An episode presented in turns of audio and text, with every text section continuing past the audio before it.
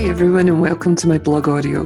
My name is Jacquie Forde, and I'm a coach, business consultant, international speaker and trainer, and qualified nurse and midwife. Please listen, enjoy, and don't forget to comment and share if you've found this useful, or leave me an email at jacquie at jacquieforde.com. Speak soon.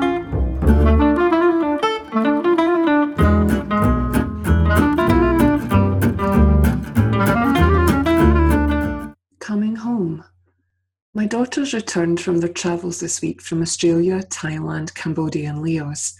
Nikki had been studying in Perth, Australia for six months, and my youngest daughter Lauren met her three weeks ago in Thailand for a huge adventure. Her claim to fame as her first ever pub crawl was in Cambodia. Now there's a story to share with her friends, eventual children and grandchildren. They arrived home on Sunday, tired, weary, but elated to be home and to be together again as a family. I love my husband and I love my family so much. And anyone who knows me can see and feel that. And over the last few years, I have fallen in love with them all more than I could ever have imagined.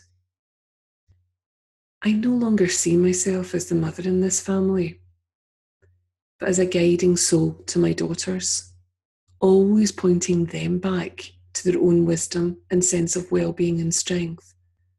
And as a mother, there is no greater gift I can point them to the ability to understand how they as human beings operate without all the dogma of modern day psychology, social media, and peer pressure. As the day progressed, one of my daughters became tired and emotional as she handled her return to her life in Scotland. I sat on the bed with her and listened quietly, allowing her the space to state what was on her mind as she sobbed gently. I didn't feel any need to console her or to fix any of the issues she was discussing, knowing that as I listened, it would occur to me what to say and when. She was experiencing fear based thinking, insecure thoughts that were troubling her in her low mood. A good 20 minutes or so passed as we sat on the bed until I felt the need to say anything, and the words just tumbled from my mouth. I explained to her how I often feel when I return from a long journey or when I'm tired, and how this affects my capacity to see life clearly.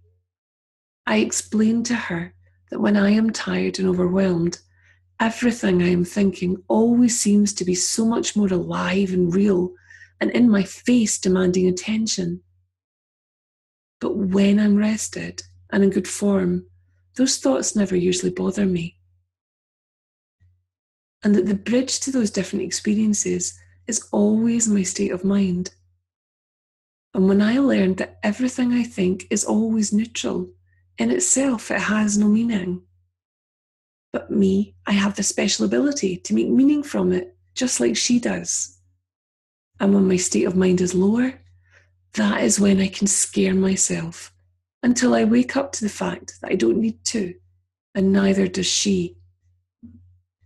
She sat bolt upright in the bed, stopped sobbing, and gave me the biggest spontaneous hug I have had from her in a very long time. I know she heard something, a something she was meant to hear, and a something I was meant to share with her. What it was has nothing to do with me and everything to do with her. And by early evening, her low mood had completely disappeared, and she was back to her lovely, cheeky, bubbly self, despite being tired from her long flight.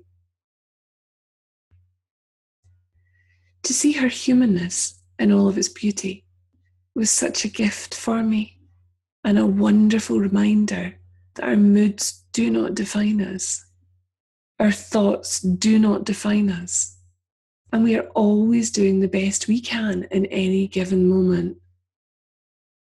She came home to her humanity, wakening up to a gentler way to live life. In my experience, I see our fears are simply concepts derived from thought, loaded with memories from our pasts.